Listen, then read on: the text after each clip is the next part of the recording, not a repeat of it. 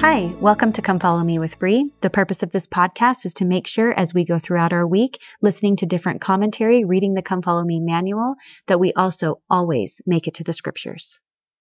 Revelation chapter 4.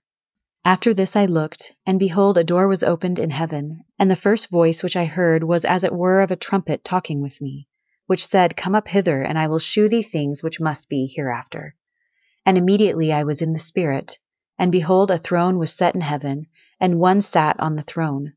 And he that sat was to look upon like a jasper and a sardine stone, and there was a rainbow round about the throne, in a sight like unto an emerald. And round about the throne were four and twenty seats, and upon the seats I saw four and twenty elders, sitting, clothed in white raiment, and they had on their heads crowns of gold. And out of the throne proceeding lightnings and thunderings and voices, and there were seven lamps of fire burning before the throne, which are the seven spirits of God. And before the throne there was a sea of glass like unto crystal, and in the midst of the throne and round about the throne were four beasts, full of eyes before and behind. And the first beast was like a lion, and the second beast like a calf, and the third beast had a face as a man, and the fourth beast was like a flying eagle.